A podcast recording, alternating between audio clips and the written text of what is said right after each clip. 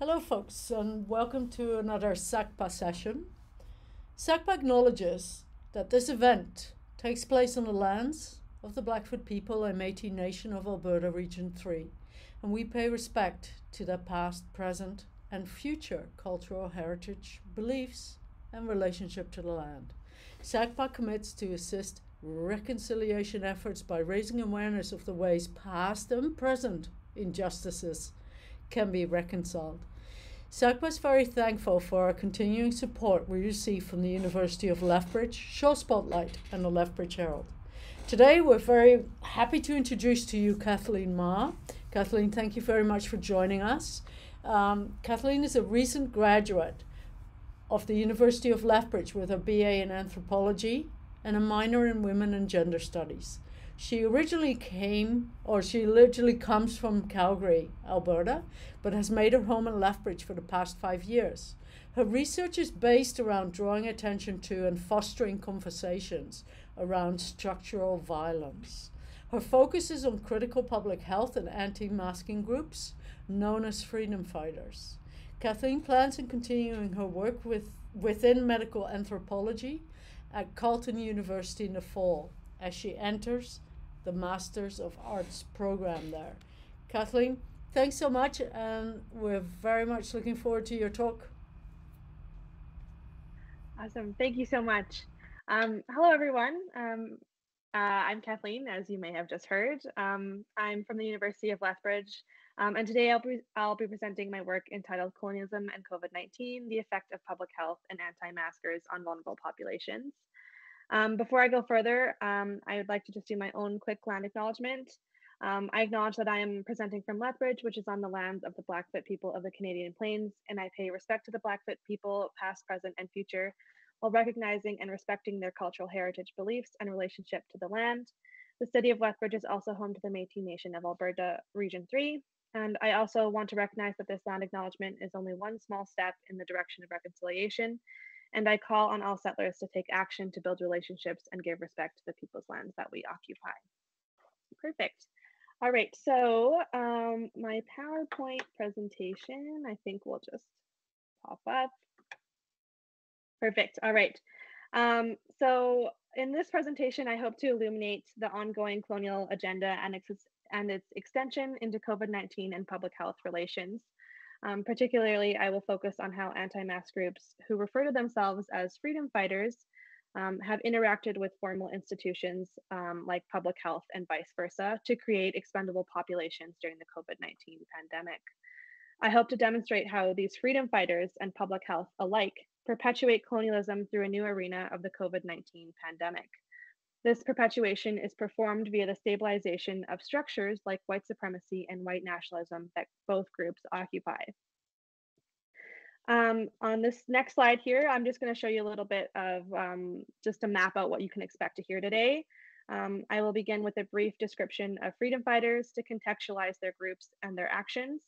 Um, I will then turn to an analysis of public health, and I will end with a broader discussion of colonialism and its extension um, into the pandemic, which will include a discussion of white supremacy, white nationalism, and other structures of power, and their relations to conceptions of expendability. Um, now, on this next slide here, um, I'll be providing just a quick little history um, just to contextualize what I'm going to be talking about today. Um, so, in the book Stolen City Racial Capitalism and the Making of Winnipeg, Owen Toews presents the long-standing colonial tradition at the heart of development and expansionism. Um, he states that capitalism and racism are inseparable entities in which the continuation of one means the other as well. Additionally, he provides a detailed historical background of Western expansion that allows readers to understand the creation of the West. Canada's political system as a whole was founded upon ideas of racial order and hierarchy. In the case of Western Canada, these ideas were confounded based on the practices deployed during the era of expansion, especially.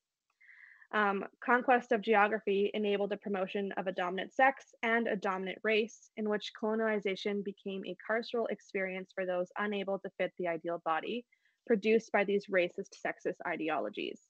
Um, indigenous people suffered apartheid and racial cleansing under the pretense of a natural hierarchy. Um, Land was stolen by enforcing social norms, and treaties were violated.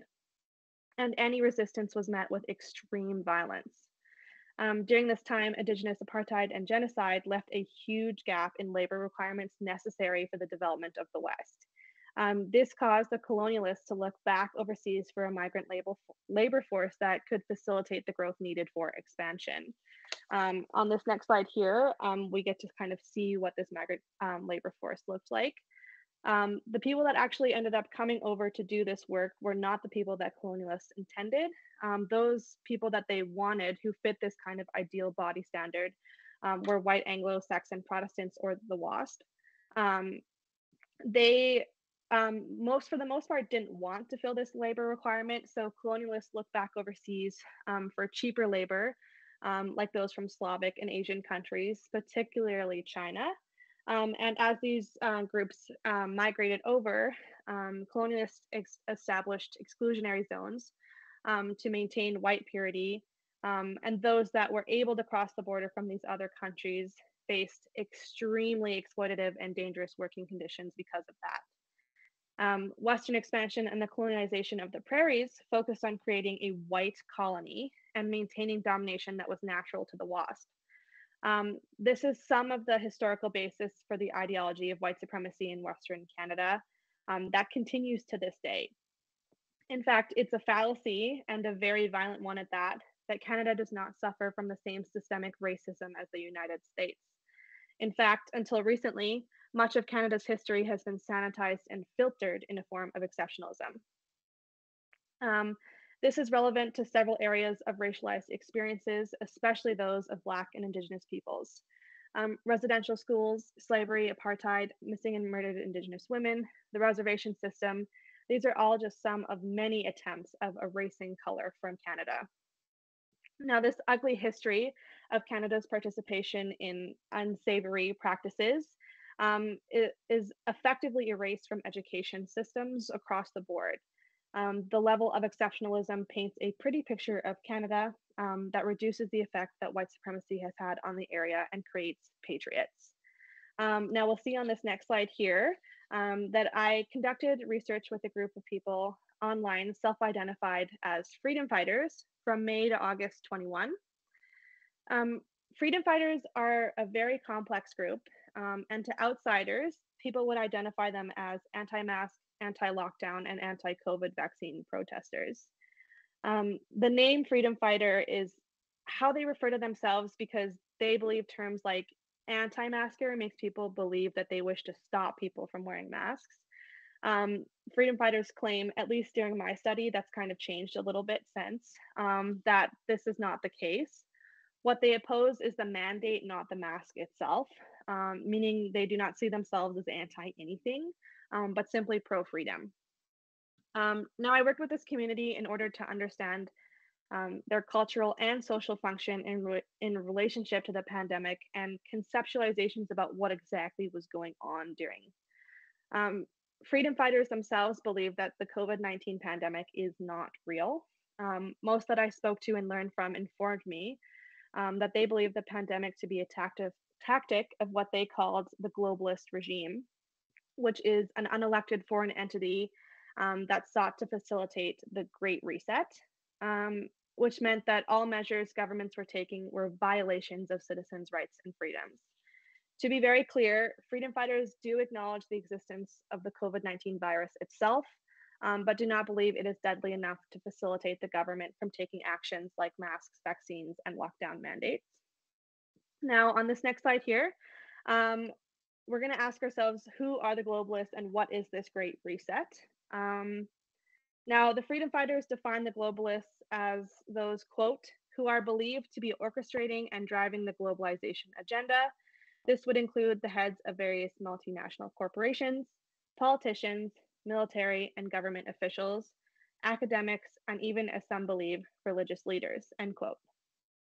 These globalists um, who range from everyday academics to people like Bill Gates, are believed to be perpetuating a global agenda known as the Great Reset, um, which is a detailed plan written by Klaus Schwab um, to bring communism to places like Canada and end freedom. Freedom, fighters, freedom fighters greatly fear the effect that communism will and, as they claim, is currently having on what they call the Canadian way of life. Um, these conceptions are deeply rooted in conspiracy theory, theory like QAnon and others that target the rich, elite, and liberal progressive agendas as enemies of freedom. Now, I want to be clear that I'm in no way attempting to disregard freedom fighters' fears. Um, although the majority of them are white, cisgender, and heterosexual, um, they are not necessarily a group of purely privileged people. Um, many of them come from lower socioeconomic families without access to higher education and feel greatly alienated from a larger Canada that is progressively moving away from systems and structures that benefit them. This is a scary time for people, and freedom fighters are fearful of a changing world and their place within that world. Um, however, I also wish to highlight that this is not an excuse for their actions um, because they have enacted harm and they continue to perpetuate structural problems. Um, their response to globalism, the globalist, the Great Reset, all of those things is white nationalism and white supremacy. They close their ranks in order to protect their way of life and perform this protection by refusing to wear masks, to get vaccinated, to follow lockdown protocols. Um, and it is this performance um, that reproduces structural violence and produces expendability. Um, now on this next slide here, um, before I go into more detail about the performance of anti-masking, um, I would like to take a moment to elaborate on the term structural violence itself. Um, Paul Farmer describes structural violence as, quote, the violence exerted systemically, that is, indirectly, by everyone who belongs to a certain social order, uh, end quote. Meaning everyone sitting in this kind of room, I guess we could say, um, engages in structural violence unconsciously or consciously. Um, we take part in everyday activities that we may not realize are inherently harmful. Um, in Canada, one very large part of structural violence um, is the ongoing colonial agenda, which I'm going to return to in just a minute. Now, it's this kind of violence that is systemic and built into every structure and institution that makes up Canada and more broadly, Western culture. Um, and at the base of these is the idea that whiteness has and always will be the norm and the superior way of being. Um, freedom fighters embody this white supremacy in several dynamic ways. Um, more specifically, though, they embody white, heterosexual, cisgender, able bodied masculine supremacy, which is a huge mouthful. Um, though not all freedom fighters are white, heterosexual, cisgender, able bodied men, all freedom fighters seek to reproduce this body, normalize, and stabilize this identity through their actions, expressions, and beliefs of anti masking. Now, on this next slide here, um, I wish to kind of model what I mean for this. Um, I'm going to read out a conversation um, had between two men um, who I refer to as Chris and James on a live stream I observed. Um, the conversation that this quote comes from is in response to a comment made during the live stream that read, quote, but the men are out working, so the women are fighting, end quote. Um, to which both men um, really attempt to negotiate the absence of men's labor. My hope is that this shows the intersection of anti-masking beliefs and sexism. So, um, Chris, this comment says we need more men with balls, or with parts, I guess you should say. James, no, we need effing men with balls. Chris, absolutely. James, we need more women with balls. There's actually more women with balls than there are men with balls in this fight. Chris, yeah, there are more women involved in this. That is a sad thing. James, because men's balls have been removed. We got men walking around carrying effing purses. We got men walking around acting like women. Chris, men wearing red shoes. James, we got leaders of parties wearing high heels down the streets for God's sake. It's no surprise, right? There are more women standing up because, you know, they are mama bears. They got to take care of their kids. They see the future, and, you know, the future doesn't look too good. So they stand up. Men, where are you? Not to say there isn't a lot of good men in this movement, because there is, but there should be a whole lot freaking more. When you are getting dragged through the grocery store by your wife because she's scared of COVID and your head is down and you're pouting because you're wearing a mask and you're still trailing your wife in a grocery store because you got to listen to what she says, get a pair of nuts and tell your wife where it's at. Now, the expression get a pair of balls and tell your wife where it's at demonstrates the belief that men are heads of households and their wives should be submissive to their needs. Um, the clip also showcases, of course, the anti masking beliefs, um, which represent an outlet for racial frustrations um, for freedom fighters that are produced by white fragility. Um, now, white fragility is um, emotional expressions and reactions to any kind of um, racial stress. And it may not necessarily make a lot of sense to connect racial stress with a mask, but the larger point is that racial comfort and privilege is so normalized for white persons that any social stress produces volatile um, reactions. Um, this is un- unconscious for many white people, um, and it's sometimes even impossible to recognize privilege or advantage because they themselves may not feel particularly privileged. Um, freedom fighters, especially those that do not come from wealth, cannot recognize the operation of privilege in their own lives. Um, in Robert Livingston's book, um, The Conversation, how speaking about speaking the truth about racism can radically transform individuals and organizations.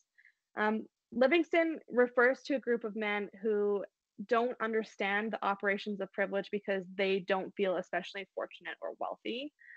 Um, one of the men Livingston worked with makes the claim that white privilege can't benefit him because he isn't having tea with the queen. Um, to which Livingston replies, quote, not having the benefit of attending tea with the queen is not the same as having the burden of harassment and violence of police, end quote. So white privilege is not just about the advantage or disadvantage of an individual white person. Um, it's about how whiteness and white supremacy as a whole benefits all white people, maybe in different ways, but in fact in some way, and no matter their specific circumstance. So on this next slide here, um, white supremacy um, and its embodiment through freedom fighters, um, I argue needs to be understood directly in its connection to colonialism. I want to first remind everyone that colonialism is not a um, historical time period, um, something that ha- that was and something that we just kind of need to move on from.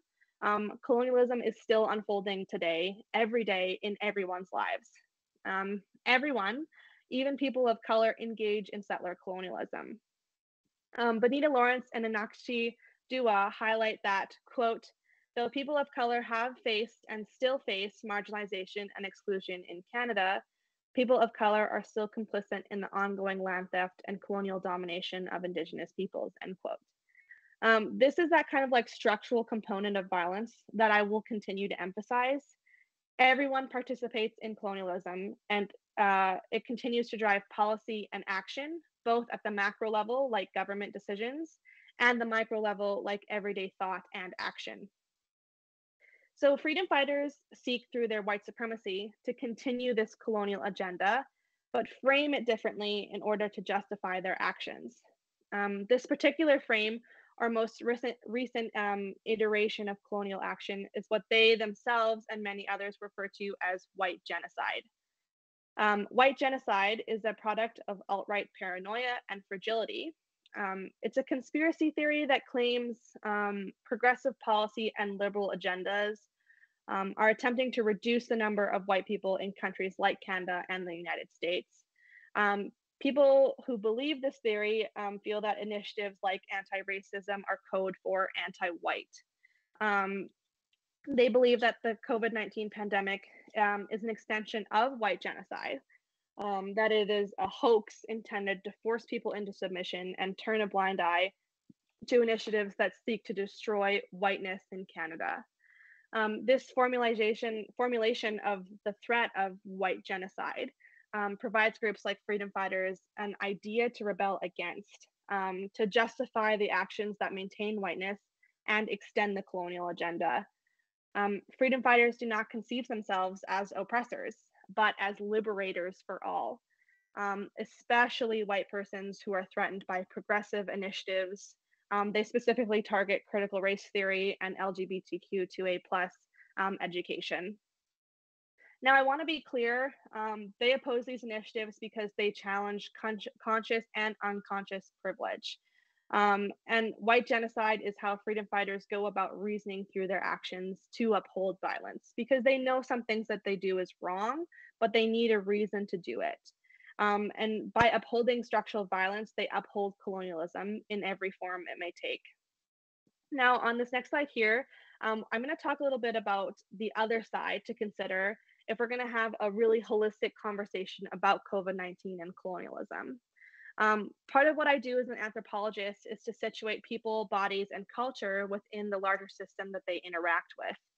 Um, it would be very unproductive to just point the finger at groups like freedom fighters alone. Um, though these groups do, in fact, need to be held accountable, um, it's also important to remember that we are all products of a broken system. Um, this means being critical of those structures that perpetuate violence as much as individuals do. Um, in the case of my research, this means looking at public health uh, and its role in the COVID 19 um, pandemic and structural violence. Um, so, this next slide here, we're going to talk about um, uh, what I call the critical public health lens um, that I used. Um, and the, the main part of it focused on the historical connection that public health has to eugenics. as Paul Lombardo suggests, um, public health and eugenics are closely linked by history and ideology. Um, leaders in both fields shared the same three ideas prevention, efficiency, and progress. Um, it, it was just these kinds of ideas um, that informed the forced sterilization of Indigenous peoples um, who were deemed uh, a drain on collective resources instead of part of the collective. Um, and these concepts represent the basis of biomedicine and its dealings in social problems via the regulation of bodies. Now, public health prioritizes the collective over the individual and subsequently creates vulnerability in demographics that are racialized and of lower socioeconomic status. Um, these groups of people are completely left out of the conversation about health and public safety because they are presumed to be included in this collective when they're not. Um, I never began to imagine that public health was um, one that only belonged to some people before I began looking deeper into structural inequality um, that colonialism has made space for. And now this space continues the colonial agenda. Um, colonialism in Canada define these spaces in which we continue to assume belong to everyone um, and thus, we just kind of subconsciously ignore the differences among us. Um, Indigenous persons in Canada continue to fight for their space um, in this so called public, not to be assimilated, but to be allowed to live healthy lives. But they continue to be forced out of these and have their lived experiences and ways of knowing effectively erased. Um, Gary Kinsman um, states that public health actively creates expendable populations of people deemed a necessary loss in order to maintain the health of the public. So, in this way, we're really forced to ask whose health is public and how does this public become defined? Because it most certainly does not serve everyone in all the same ways. Um, Kinsman applies this critical public health lens um, to the mandates around COVID 19, highlighting that initiatives unable or unwilling to address difference are doomed to create expendable populations. For example, the initiative Wash Your Hands, among others, um, does not work if you don't have access to clean water, um, like many Indigenous reservations across Canada and homeless populations. Um, consequently, public health codes a general public um, that is white, middle class, and heterosexual. Um, and it is this public um, that renders people who are not able to fit into the right category and these people become expendable in the eyes of the government and policymakers. Um, and this is all done for the to protect the public and the collective good. Now, on this next slide here, we actually can see an example of um, how our government in Alberta participated in this kind of prioritization um, of lives just last summer. Um, the UCP government, under Kenney's leadership, embraced the slogan "Open for the Summer." Um, they encouraged businesses to keep the economy going um, by placing their employees in harm's way. Um, and it is these employees, many of whom were part time and left with no choice but to go back to work, who were forced into malls, restaurants, and other customer service industries. And they became expendable in order to save the economy. This caused a deadly fourth wave that cost many people their lives. Now, this isn't just the COVID 19 pandemic that creates circumstances in which some people become expendable for the collective good. This happens every single day through policy, practice, action, and inaction. Now, on this next slide here, I want to kind of highlight that we can't consider public health and freedom fighters to be separate groups entirely, always in opposition to each other. Um, to get a full picture of expendability, we have to address the interactions between these two groups. Freedom fighters represent that coded public population that is white, cisgender, heterosexual, masculine, and able bodied. And through their actions throughout the pandemic, in not wearing masks and refusing to get vaccinated, etc., they put their personal needs before the collective. And public health, with, with its inability to recognize the systemic issues built into the very foundation of it, go too far in the other direction um, and focus so much on the collective that they forget that individual difference and circumstance exists. Um, together, they both trap bodies rendered expendable in a system of white supremacy and white nationalism um, that kills people. Now, um, we see on this next slide um, that the media, um, especially during the um, Freedom Convoy of 2022, um, but also throughout the pandemic, has presented to the public the narrative that these two groups fundamentally oppose each other. Um, I want you to reflect on whether that's true or not. Um, I'd like to argue that the opposition of these groups is only surface level at best. When we look deeper, we see that they are both informed by the same deep structures. Um, and they are both made possible by the legacy of colonialism and the superiority of whiteness in Canada. Both groups are founded upon the values of white supremacy and white nationalism. Both groups believe in the expendability of persons, and both groups seek to bring this expendability into reality. Um, now, on this next slide here, um, I want to ask that you just take a minute to kind of reflect on COVID 19 through a lens of colonialism. The actions of public health and freedom fighters do, in fact, bring about expendability. And it's a great first step to recognize that. But we also need to consider the effect that this has had on actual people. Elder populations, um, because of how we kind of conceptualize them in a capitalist society, um, as in, you know, once you can no longer work and produce, you no longer have any value. Um, they made up a disproportionate part of death rates due to COVID 19.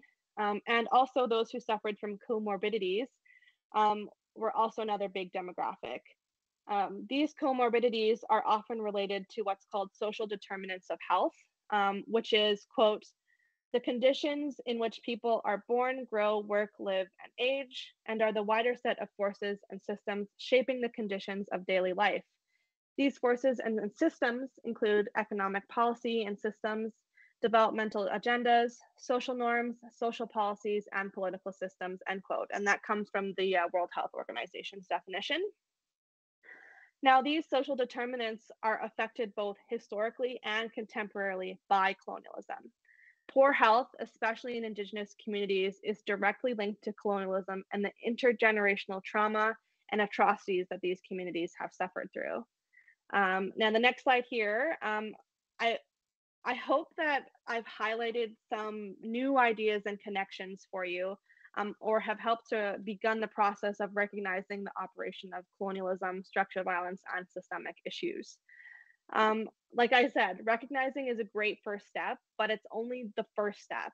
Um, we need to take more steps um, in our lives to decolonize. Um, the tough question, though, is how do we do that? Firstly, as a non-indigenous person and as a settler, um, I urge you to look to indigenous people and knowledge keepers for their guidance. Um, for too long, they've been spoken for and not allowed to speak.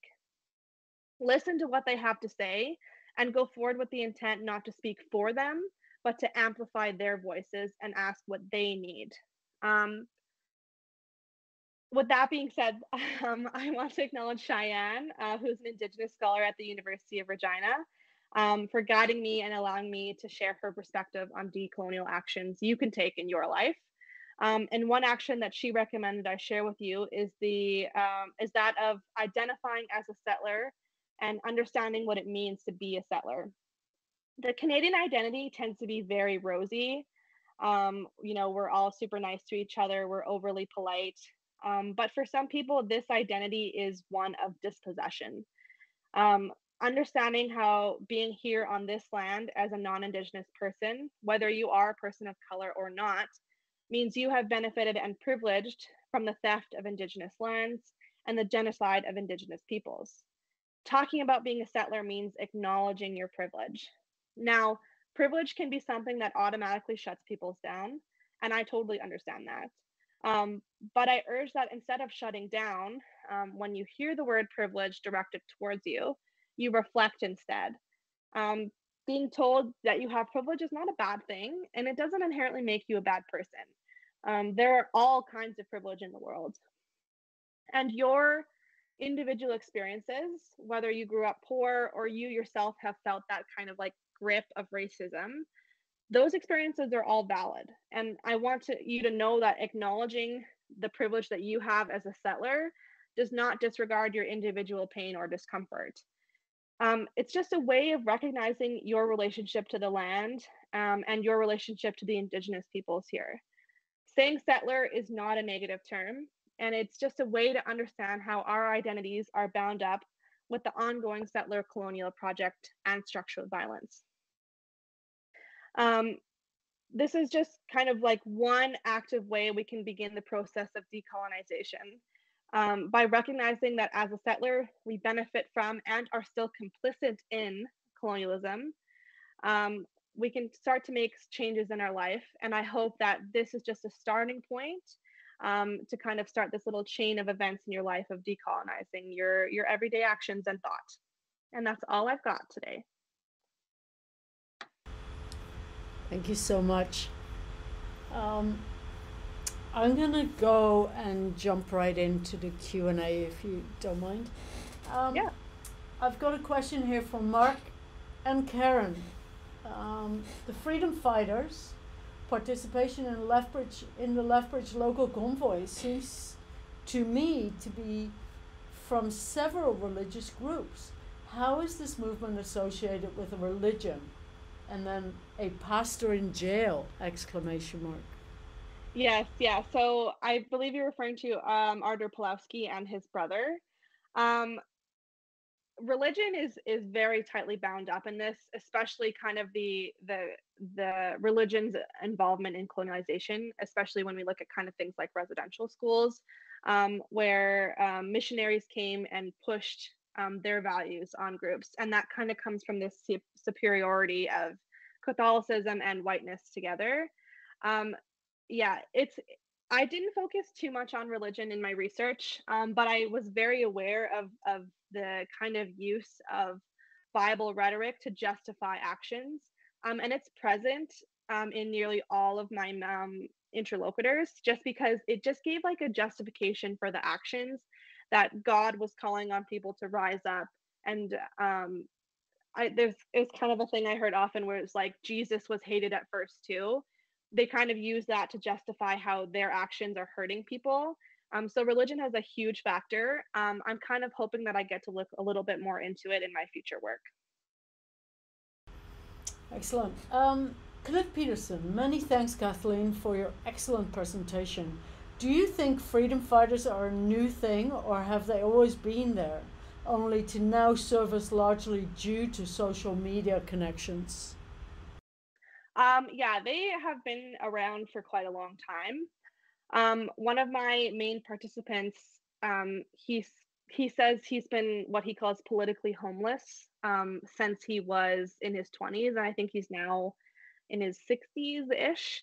Um, so this kind of like political homelessness comes from what they think is being so far right that no parties um, in Canada represent them anymore. Um, and so yes they they have been around for quite a long time um, and the pandemic only just like kind of amplified things because now it was a sudden kind of marked way that they were like hey the government is oppressing us.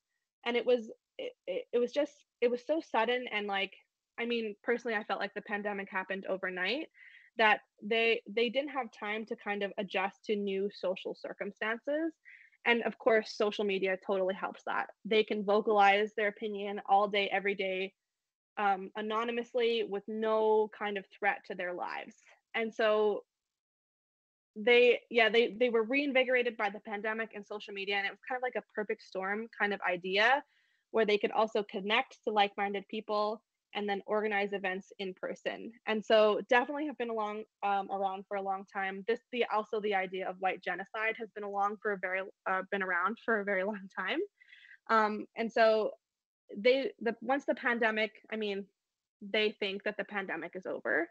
Um, once the pandemic is actually over um, and everything is fully lifted they're going to continue to exist after as well. This is a new reinvigoration and it's very important to pay attention to how alt-right um, inter- interacts with groups like freedom fighters because not all of them i would say are alt-right but many of them are. Um, how those interact and how that's going to move forward in terms of um, political action and disaction. Um, could you comment a little bit more about how you said the alt-right and then how maybe there's this this this this part of of conspiracy theory people and there seems to be quite a lot of quote unquote lefties or people who aren't necessarily alt right sort of merging in to this group to form a larger space. Yeah it's it's a very strange space i will say. I don't think i've ever encountered anything like freedom fighters. Um, I will say the majority of them are, you know, traditional right conservative people. Um, it's also this is also very wrapped up in the um, People's Party of Canada. Many freedom fighters are huge supporters of the People's Party of Canada, and they kind of the majority of them are converted. They say converted from the Conservative Party, but I've also run into many of them that have come from the NDP and the Liberal Party, vote people who were lifelong voters of the Liberal Party and the NDP Party, suddenly voting for Maxime Bernier, who seems to embody the complete opposite of what the NDP and Liberal parties do. And I've kind of encountered this common theme of conspiracy theory within that. It is so, the unknown is so scary to people that they are fully rearranging their lives to find a community that they feel safe and established. And it's it it's again it's really wrapped up with whiteness. Um um i find a lot of the like kind of lefties who have joined in um to the freedom fighter movement are white. And so it's this kind of like fear of i don't the world is changing. It's not looking like it's really me anymore. So i need to go find a group where i can be safe. And part of that is huge, like hugely embodied within conspiracy theory. QAnon is a huge one. Um, kind of the idea that the government is being run by a satanic cabal of pedophiles. Um, it's just like it's this fear of the unknown and uh, and uh, an inability uh, because of the history of colonialism to deal with any social stress and any social pressure and that pushes people into the groups like freedom fighters but they are like crazy diverse in terms of political or old political beliefs. Um, I'll say they're less diverse in terms of like race, um, sexuality, those kinds of things. But of course, I can't homogenize the whole group. Laurie Schultz, uh, thank you, Kathleen, for sharing your research. Can you elaborate on the theory or premise behind the Great Reset? Yes. So, the Great Reset is honestly, it's a it's a book written by Klaus Schwab um, from the World Economic Economic Forum. From just like me reading it, it's kind of a scary book to read because it it suggests all of these huge radical changes and suggests that they're going to happen really quickly. And it's scary even to me, someone who is open to to radical change, just to kind of like read it and and and look at what's going on. And so the Great Reset claims that the pandemic has um, offered an opportunity for us to really go about changing systemic issues um, and reevaluating structures like capitalism, especially because capitalism is an extractive practice, no matter the form it takes. Um, and so the Great Reset claims that um, this is an opportunity for us to kind of look at socialist and communist um, systems and go about changing how capitalism functions and kind of like controls our very lives. Um, and so there's the book. I've I read the first edition. I think that there's a newer edition out um, of the book. Um, but freedom fighters read the book. Many of them have read the book, and they kind of use it as like an anti-Bible. I want to say, as of like, hey, look at this. He wrote it out in plain English that he wants communism to happen. This is a threat. The Red Scare kind of ideology that's always persisted. Um, they use it to to to show people that they're not conspiracy theorists. That this is actually happening. The World Economic Forum is actually thinking about this, and we're not conspiracy theorists. We're realists. They call themselves, and so it it it's a it's a way for them to again like articulate how their actions aren't harmful they're not anti anything they're pro freedom pro whiteness pro canada next question comes from beth um, Mundell. when Kenney tried to placate the anti-vaxxers by relaxing mask mandates especially in schools why did they turn against him they they turned against Kenney because they they thought that Kenney was too late on that. Um, they thought that a true conservative leader would have never let those mandates happen in the first place. And so Kenney's reputation was tarnished by by letting those mandates happen in the first place, um, by not standing up to the big bad that is Trudeau, um, and those kinds of things. And it's actually one of the my earliest realizations was I mean, I personally don't have a lot of love for Kenney, Um, and one of the first ways I connected with my uh, participants was they also absolutely hated Kenney and everything Kenney did. Um, of course, for very different reasons. I dislike him for different reasons than they do. Um, but it was it was very prominent from the get go on how much they disliked him. And when they when he took down the mandates, that wasn't him standing up for them, that was them winning their freedom fight. It had nothing to do with him, it was their pressure on him. Amy Mack, wonderful presentation. Could you talk about gender differences? Do men, men and women have different concerns or motives? Lots of attention on a lot of attention focused on men, yet women have a history in the anti-vax movements.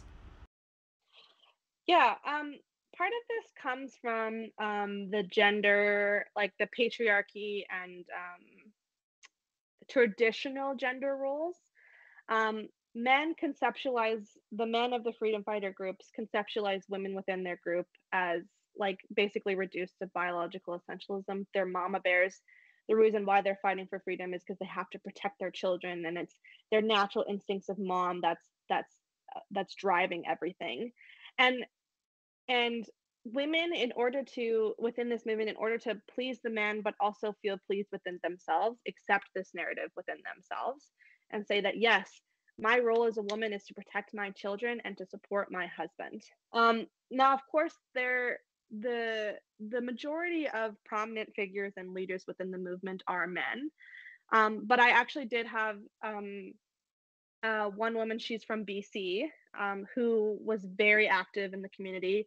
She had tons of followers. She had her own show and a live stream. She was actually one of the more popular um, kind of prominent figures that I um, that I worked with, and she was the exception to the rule, not the rule. Um, and because she was a woman in the public eye within this um, movement, she also kind of becomes like a way to like a token of sorts of saying, no, we're not sexist. We support women. Look at this woman who's talking and who we let speak. But then they also make space for the men to um, be the leaders and the prominent figures. And they do that with people of color as well. Um, they'll have their token, you know, and it's very stereotypical. They'll have the, their token person of color that they point to and say, I'm not racist. Look at this, my this is my friend. I can't be racist. And so women kind of fill this role of of justification, um, but also within their own right are conscious of what they're doing um, and how their actions are affecting people. Um, and I find, honestly, some women are are the bigger problem because they are so adamant on blindly supporting anything that their husbands or partners say that they immediately shut down people and will never have a conversation with you um, which is really interesting. Um, and i that's another thing i'm hoping to look more into is women's role in white supremacy because it's an oppressive structure to be within. And so how do they make life make care within these structures it's a really interesting thing that i'm looking i want like to look into obviously you've you've made quite a few connections within this community. How has your research been um, received? Have they read it? Um, so the decision was made for my personal safety to not send out my full thesis um, because um, I very early on was marked as not white. Um, I'm only half white, um, and my last name is Chinese, and the anti-Asian hate was at a super high point um, during my research, and it was not exactly safe for me to identify myself fully, especially online. Um, and so I honestly don't know how they've reacted to it because it was a choice to preserve my safety. Um, because their their actions are incredibly dangerous and I um, attended two freedom rallies in person in Lethbridge. And I was there and I saw the way that they interacted with each other and the rhetoric they used, and I just felt totally unsafe. And so that's another kind of thing I'm trying to work towards is is now that I'm armed with this kind of knowledge through my research, I want to have conversations with them again about what they think about things versus, you know, how I'm kind of tr- like representing them. And of course it kind of runs the risk of them claiming that i'm not representing them accurately. Um, but because of my position as as a woman of color i had to make a decision to to to prioritize my safety. Um, Knut Peterson, the fact that many CPC politicians, including our own MP, try to buddy up to the freedom fighters seems to indicate that they are counting on the movement to get stronger.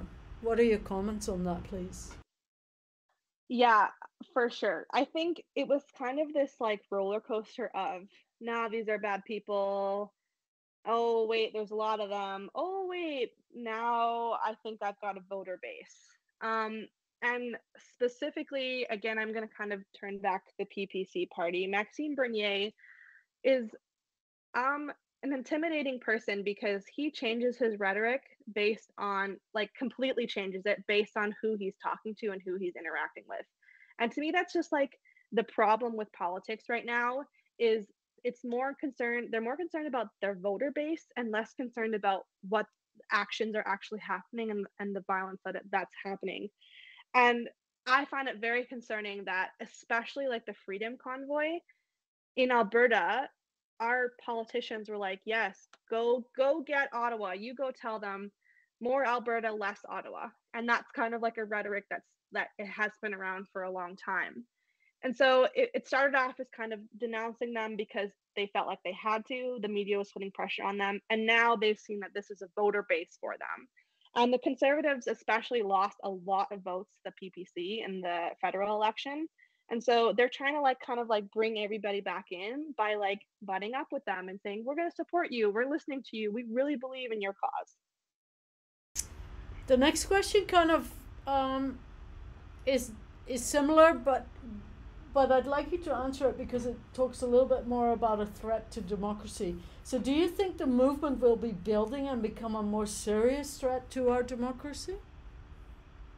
I I do. Um, when I was watching the Freedom Convoy, I really thought about um, the invasion of the capital in the states. Like it to me, there were so many parallels within it, and the kind of like I don't know. I think it was like weeks it took for the government to take action to to to move these people like just shows that because of their positions of as white people they have this privilege that they can leverage to really put pressure on systems like democracy. Um, but when you look at like indigenous land defenders who are immediately met with violence, you you you see how the government is just almost unconsciously curtailing to the white privilege that exists within Canada systemically. and it's a huge threat to democracy because we're we are not able to recognize the root of the problem in the different treatment of these two groups and the two groups different agendas our next question comes from Laurie Schultz. Uh, the Coutts border convoy participants appear to have been a mix of people, ranging from non political individuals to others identifying themselves as freedom fighters. Can you comment on the impact of this? Yeah, it's uh I wish I kind of had my because my work was the summer before. Um and I I watched um everything with the convoy unfolds um, on my phone through social media and on the news and i at this time i was consciously like taking a break from this work because it's mentally draining um, but when i was watching it i just couldn't believe the kinds of things that were being said and even on my own social media people who i have been great friends with and have had great conversations about systemic issues were suddenly like supporting the convoy. And i was just kind of like what is going on? How how are these people who who i know don't believe in this supporting such a violent movement that is to me crystal clear like was crystal clear a white supremacist movement but i i think i'm kind of uncovering that it's not so clear to a lot of people the systemic issues and the effect that these kinds of things have it's it was lots of people like pandemic fatigue, tired of the lockdowns, tired of the mask mandates, tired of the vaccines. They saw this kind of like grand movement and felt invigorated by it because I mean everyone is tired of sitting in their house and you know all those things even though most of those mandates had come down at that time and so it was kind of i think a miscommunication of of what was going on and as more things started to come out about like pat king and his connections, less and less people started to support it. And so I think the kind of like diversity um, comes a lot from pandemic fatigue and then their own social privilege. Like I said, privilege takes many forms. You don't have to be white and rich to have privilege. Um, I myself have privilege. You know, lots of people in this room, everyone in this room has some kind of privilege, right? And so it, it, it comes from from fragility and from from fatigue.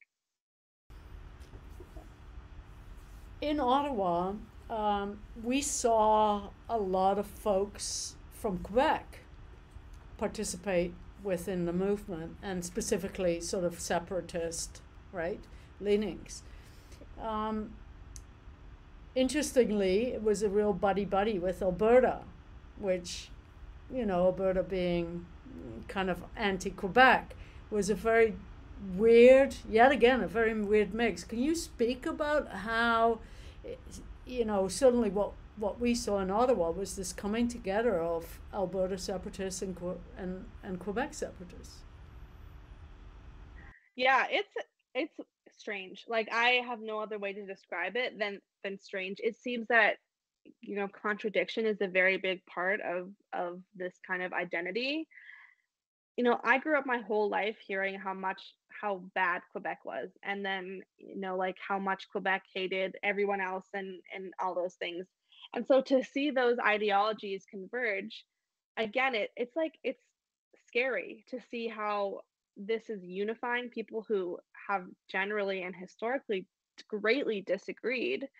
And again, it's I still have to do more investigating on what exactly is going on but you know my first instinct is is just as systemic issues that you know we have this surface level of opposition but when we look deeper we actually realize that a lot of people agree on a lot of things and it's this kind of deep structure that is informing who joins these movements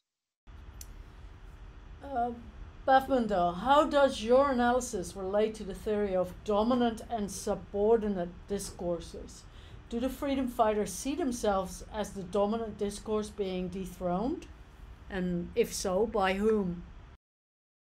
Absolutely. Um, they they they target they call them um, libtards. That's what they they call them. Um, they they target liberal people um, and and they also highlight queer people as, as kind of an enemy.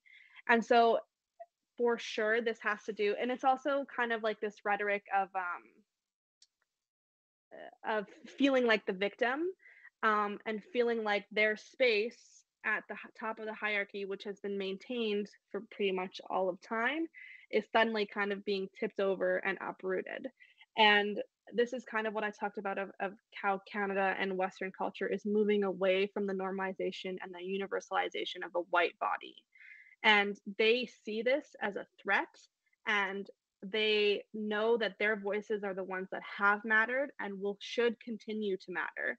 And so when people take action and liberal agendas are are put in place, they especially absolutely hate critical race theory. Like they think that critical race theory is absolute hokum when those things kind of are supported governmentally, they're like, oh, no, no, no, no, no, no, no. They can't speak for us. They don't know how we're feeling. We speak for everybody because we know what's really going on, because they've been taught historically that their body is the universal experience. Yet, interestingly enough, they use the whole HIV AIDS thing about disclosure. Yeah. Right? Yeah. Next question is from um, Laurie Schultz. A big question. In your opinion, what is the path back to democracy? That is a huge question. um, I honestly don't know if I can answer that, just because it's it's so complicated and complex and dynamic, and it's also ever changing. And you know, like my biggest my biggest thing that I kind of continue forward with is um, the opposite of hope is not hopelessness, it is complacency. And so, my kind of take is that as long as I'm not complacent with the way that the world is, it's okay for me to feel super disappointed about the, the direction that the world is going, as long as I'm making actions to do things. And so, a road back to democracy, I don't I can't necessarily map out and that makes me really scared that I have no idea how to get there. But I'm also, you know, comfort in the fact that I'm not going to be complacent about it and I'm going to continue to strive for change. Knut Peterson, were you disappointed seeing law enforcement, for whatever reason, being largely ineffective in stopping the blockades? Absolutely. I could not describe how angry I was, especially seeing how, like I said, Indigenous land defenders are immediately met with extreme violence whenever they try and do absolutely anything. And, you know, I couldn't understand how the freedom fighters were literally blocking off Ottawa, like destroying the city. The horns, you know, people have said who lived in downtown Ottawa, like they had to be hospitalized because of the the honking for a month straight. I just can't reconcile in my brain why it took law enforcement so long to do anything. And that kind of is like how I felt, how I had that realization about public health, how there is no such thing as, as a grand public. Public is a certain demographic of people. And that's this kind of same thing with law enforcement. I thought that this kind of threat to democracy that was happening in our capital would have pushed them to do something. But now I've realized that, you know, we've known because of the Black Lives Matter movement that um, policing and systemic issues within policing has always been a huge problem. But now it's kind of so crystal clear that that the marking of certain bodies as white absolutely can guarantee that you have access to violence uh, to perpetuate violence that that no one else in this world has. And it's terrifying and it it makes me so angry. I remember staring at my phone and i'm like what are they doing? Why aren't they doing anything? Like i just couldn't reconcile it uh, Schultz, in your interaction with freedom fighters, did they comment on what their responsibilities are to having rights and freedoms? Yes, um, they are the champions of rights and freedoms. They are the ones that are bringing about rights and freedoms to absolutely everybody and anybody. And it's not just white people. They make that clear. It's not just white people that we're bringing um, rights and freedoms to. Um, and it was actually funny. I took a class um, uh, on the charter this semester, um, this past this past semester, and it it made me recognize that that access to charter rights and freedoms is so difficult and so particular to a very teeny group um, of people in Canada. And so the freedom fighters conceptualizing themselves as champions of rights and freedoms, I think is also kind of not understanding that to them, especially those who were of lower socioeconomic status, they didn't have access, they wouldn't have access to, to charter rights and freedoms because they couldn't afford to go to courts and bring these kinds of things about. And so I think it was a mixture of misusing the charter and also um, misunderstanding their place in the charter because the majority of them are not represented by the charter either. Um, the charter only really represents wealthy um, white people, and so I think you know the the identify the identification of champions of the charter is just. I hope that they come to realize that they also need to call for large systemic reevaluation of our structures, especially things like the charter. That's everybody in the queue. Um, thank you so much, Kathleen. That was really a wonderful session, and, and thank you for such a great in depth look into this movement. It was fascinating. Um, before we wrap up the session, do you have a take home message for our viewers? Yeah, um my take home message is really that the fear and the the the unknown out there you should it's okay to be scared and it's okay to be unsure um and like i said you know as long as you're not okay with things the way they are you are totally okay with being scared and not knowing what to do. I think we, especially in academia, we have a lot of pressure to know what the right move forward is and to and to understand everything and and and have every option mapped out. We're never going to have every option mapped out, but having these conversations with each other and understanding each other is the only way that we can begin to move forward. And really look, I'm always going to advocate look to indigenous voices because they should be allowed to speak for themselves. And they are the ones who have experienced colonization the most, right? They should be the ones that get to speak about the path forward. Um, I'd like to read out a few thank yous. There's lots. Um, Lloyd Schultz, excellent presentation, Kathleen. Thank you. Bev Mundell, thank you so much, Kathleen. Good luck in, in academia. Then Knut Peterson, many thanks, Kathleen, for bringing your research to SACPA. Kat Fuller, awesome presentation. Thank you for sharing. Also, on behalf, um, read the comments because there's more coming in um, after this session. On behalf of SACPA, thank you so much for joining us today. And folks listening today, uh, join us last week for our last session uh, of the season with Michael McCready. What are the possibilities and challenges of virtual and augmented reality? And then also to let you know that our AGM will be on um, the 23rd of June. And if you want to participate, please buy a membership. Okay, uh, more information on getting your membership is in the chat at the top. Wonderful. Thanks for joining us and see you next week.